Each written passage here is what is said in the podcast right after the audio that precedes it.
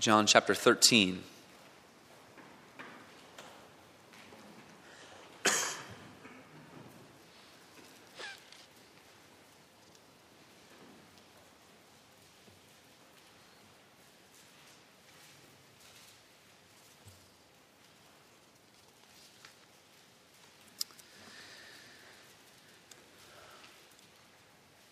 John chapter 13 and the first 17 verses of that chapter, where we read the account of Jesus washing his disciples' feet. John 13, this is God's holy word. He gives it to his people for our good. Let's give our attention to its reading. For the grass withers and the flower fades, but the word of the Lord endures forever. John 13. It was just before the Passover feast. Jesus knew that the time had come for him to leave this world and go to the Father. Having loved his own who were in the world, he now showed them the full extent of his love. The evening meal was being served, and the devil had already prompted Judas Iscariot, son of Simon, to betray Jesus. Jesus knew that the Father had put all things under his power, and that he had come from God and was returning to God. So he got up from the meal, took off his outer clothing, and wrapped a towel around his waist. After that, he poured water into a basin and began to wash his disciples' feet, drying them with the towel that was wrapped around him. He came to Simon Peter, who said to him, Lord, are you going to wash my feet? Jesus replied, You do not realize now what I am doing, but later you will understand. No, said Peter, you shall never wash my feet. Jesus answered, Unless I wash you, you have no part with me. Then, Lord, Simon Peter replied, Not just my feet, but my hands and my head as well. Jesus answered, A person who has had a bath needs only to wash his feet. His whole body is clean, and you are clean, though not every one of you. For he knew who was going to betray him, and that was why he said, Not everyone was clean. When he had finished washing their feet, he put on his clothes and returned to his place. Do you understand what I have done for you? He asked them. You call me teacher and Lord, and rightly so, for that is what I am. Now that I, your Lord and teacher, have washed your feet, you also should wash one another's feet. I have set you an example that you should do as I have done for you. I tell you the truth no servant is greater than his master nor is a messenger greater than the one who sent him. Now that you know these things, you will be blessed if you do them. This is the word of the Lord. Thanks be to God.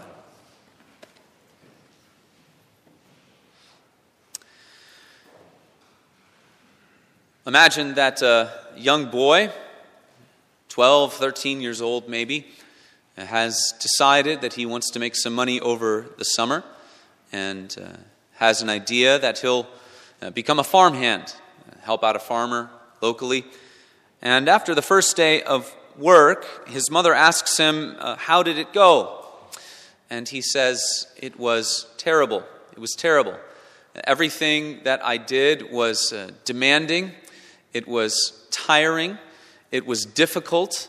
And uh, it seemed like everything that he asked me to do was the hardest thing I had ever done. And, and I feel like I'm being taken advantage of. Everything that he's asking me to do is, is so difficult. I, I don't think I can go on. I'm even near the point of exhaustion to t- today.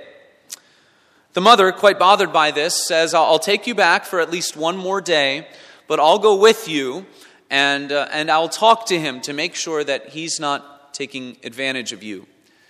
And so they go the next morning, early the next morning, of course. When else would you begin work on the farm? And all the things that uh, the young boy has explained to his mom that he had been asked to do, they find the farmer already at work doing many of these very same things as they arrive.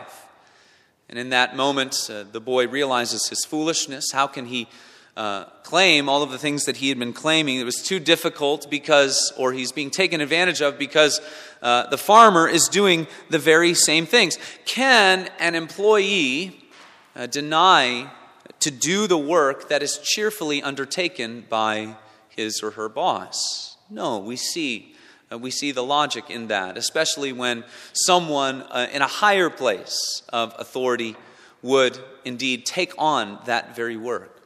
For our consideration today with, with this passage, as we think about the glory of Christ, we think about the work of Christ on the cross for us.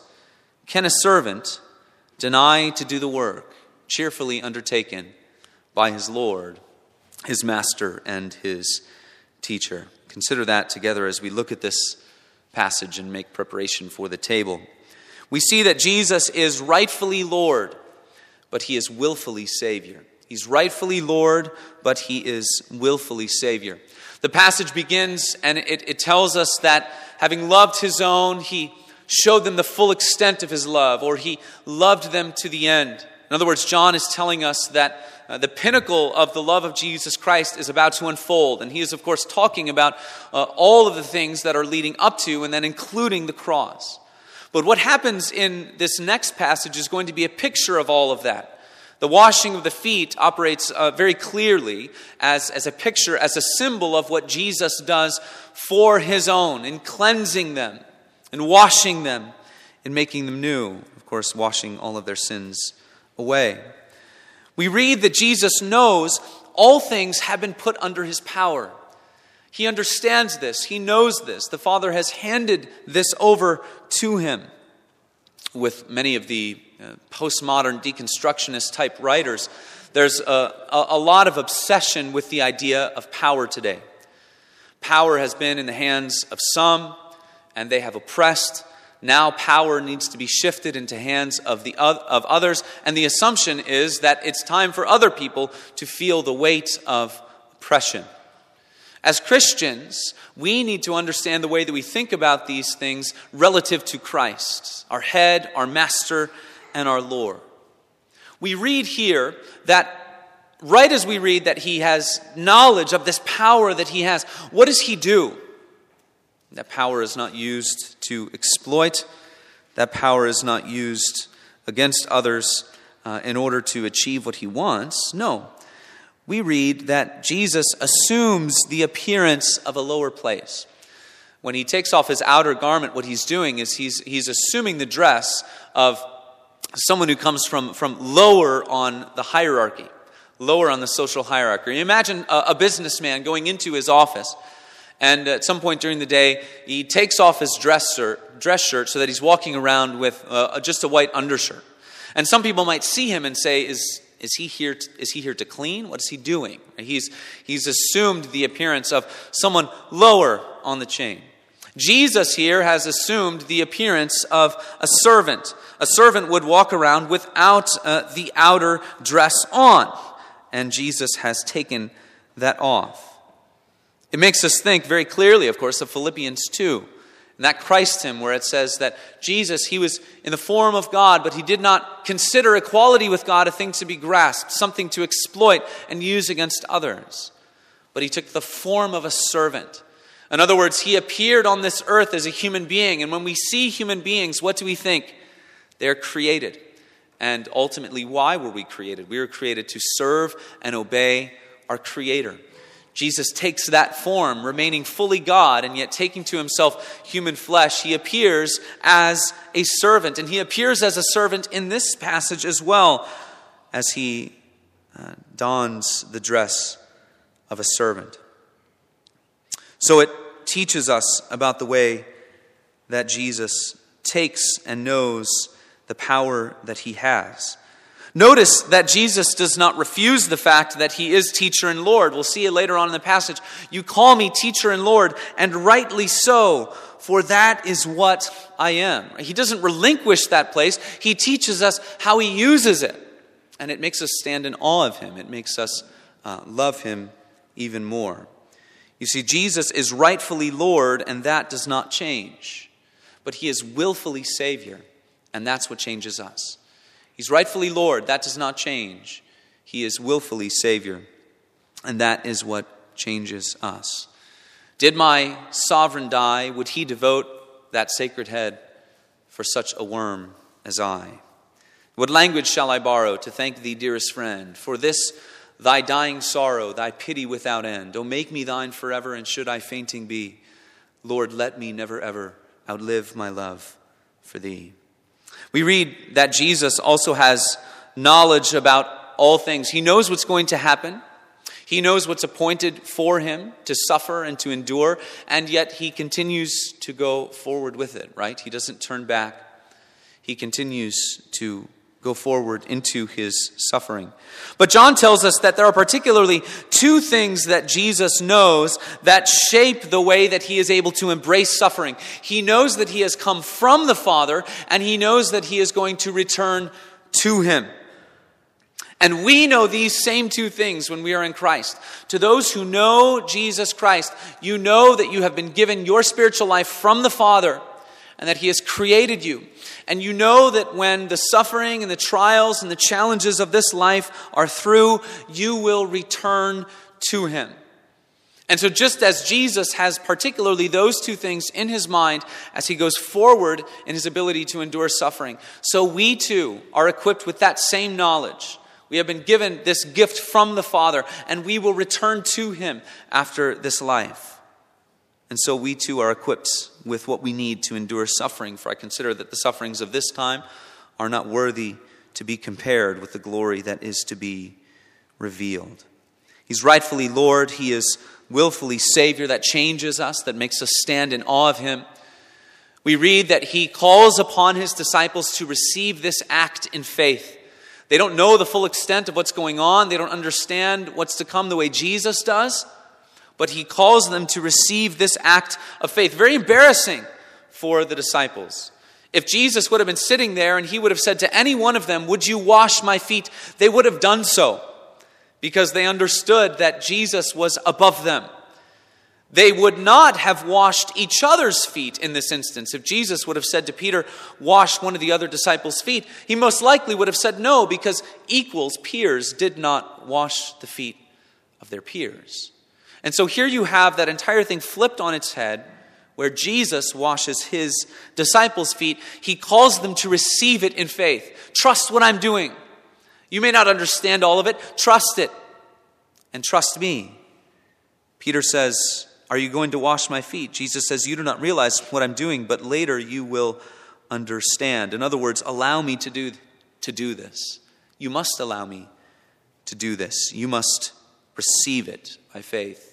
As many as received him, to those who believed in his name, he gave the right to become children of God. Jesus, again, does not relinquish his place of authority. He shows us how he uses it. He may have humbled himself, but he is still God alone. He is still God alone. And He calls us to love Him more than we love anything. And Jesus still teaches us about His commandments. If you love me, you will do as I say. If you love me, you will follow me. Jesus says, Anyone who loves father, mother, sister, or brother, son, or daughter more than me is not worthy of me. Anyone who does not take up his cross and follow me is not worthy of me. He may have humbled himself, but he is still God alone. It makes us say, Love so amazing, so divine, demands my soul and my life and my all. Amazing love, how can it be that thou, my God, shouldst die for me? We also see taught in this passage that, that the fundamental cleansing of Christ, the forgiveness that we have in his name and through his work, is something that can never be repeated. Jesus says, you, you must receive this. I must wash you. Unless I wash you, you have no part in me. And so Peter says, Well, if there's, if there's some kind of spiritual benefit to what you're actually doing for me now, then I want my hands washed and I want my, my head washed as well. I don't want you to just stop with the feet. And Jesus says, A person who has had a bath needs only to wash his feet. His whole body is clean, and you are clean. In other words, Jesus is affirming for them, I have, I've cleansed you. You've already had this fundamental cleansing by trusting me, in me and having faith in me. We who live on the other side of the cross and resurrection can look to the cross in, in, in a much more direct way than the apostles here. We've seen the work finished. We know that Jesus Christ has been crucified. We know that he has shed his blood for sinners and that he has been raised from the dead. And so, that fundamental cleansing needs never to be repeated. But there is this, this memory of the work of Jesus Christ that is central to what we do. the, the washing of the feet, understanding that we are already cleansed, teaches us something about the practice of Christian repentance. True Christian spirituality lives and breathes in repentance. We, a humble Christian, would never hesitate to re acknowledge his sin and to come before his God humbly, confessing his sin. And when we do that, we understand that we're already clean. Jesus Christ has already cleansed us, but there is this ongoing washing of the feet, if you will, renewing our faith and remembering what Christ has done for us. We're not, take, we're not putting our trust in the practice of repentance, but we know that the practice of repentance renews our trust in Christ. We see that uh, Jesus or, or Judas in this passage stands as a warning to us, doesn't he? He received this washing of the feet by Jesus, but he was not fully cleansed. He may have been washed, but he was not cleansed by Christ. He partook in, in this wonderful uh, event that, that Jesus does in the midst of his apostles. The water touches his feet, and he receives it uh, the way that others did, but he did not receive it in faith. And it reminds us, brothers and sisters, doesn't it, that God gives us a, a blessing like the sacrament of the supper. But the temptation of our human heart is to trust in the sacrament itself to think that just simply by eating and drinking we receive forgiveness. And God gives it to us not so that we could think that, but so that we could look through the sacrament to Jesus Christ. Don't look to the supper itself, look through the supper to Christ. He came not to give us this meal, He came to give us Himself.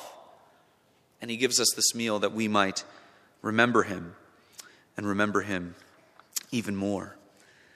So he is Lord. He's rightfully Lord. He's willfully Savior. He asks us and commands us to trust and receive his work as Lord, as Master, as teacher, and yet the one who humbled himself that he might cleanse us. And he teaches us then finally in the lives that we live in Christ and by the power of the Spirit, he teaches us about the surrendered heart and the strengthened heart. He demands that we surrender our heart to him when he had finished washing their feet, he put on his clothes, returned to his place. Do you understand what I have done for you? He asked them. You call me teacher and Lord, and rightly so, for that is what I am. Now that I, your Lord and teacher, have washed your feet, you also should wash one another's feet. I have set you an example that you should do as I have done for you. I tell you the truth. In other words, pay attention. No servant is greater than his master, nor is a messenger greater than the one who sent him.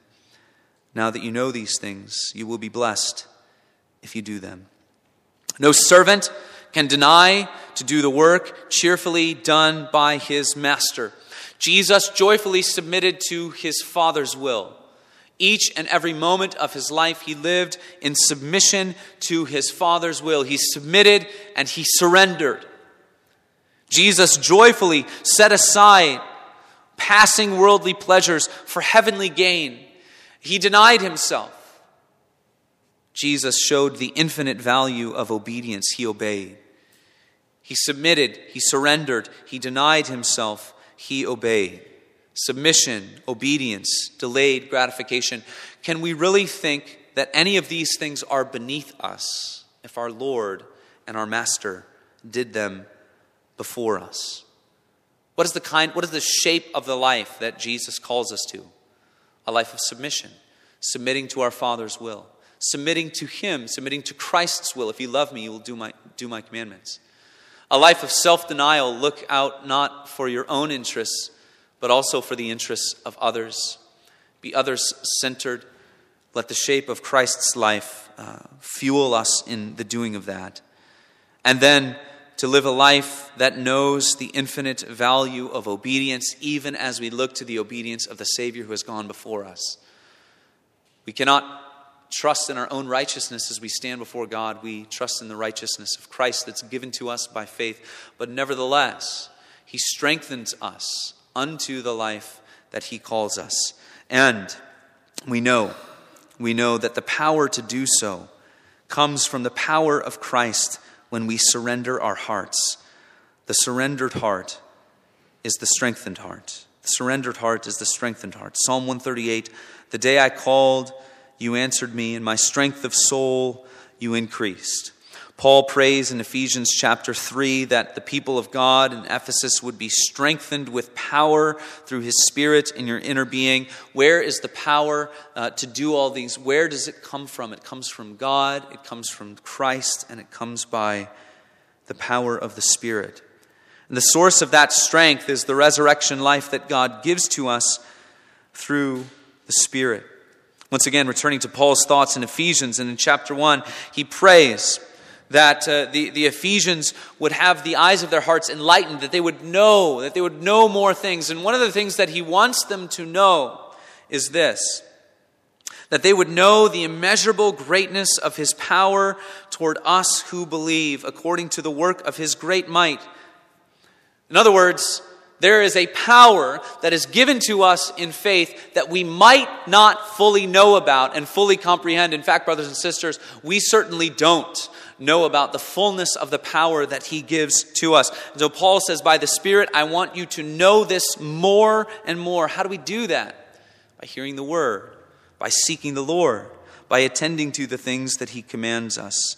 For instance, gathering around the table. But it is a resurrection power the immeasurable greatness of his power that he worked in Christ when he raised him from the dead and seated him at his right hand in the heavenly places.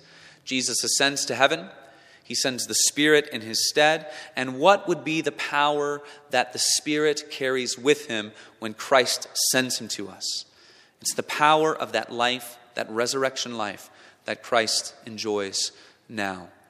So it's a life of practicing resurrection. It's a new life in Jesus Christ that we experience and live and know by faith in Christ as we are uh, commanded to submit and to surrender, to let our lives be shaped by the life of our Lord, to joyfully set aside passing worldly pleasures for heavenly gain, to know the infinite value of obedience. We understand and know that the surrendered heart is the strengthened heart. A humble heart, our God, has never turned away contrition, coming before him, seeking his salvation.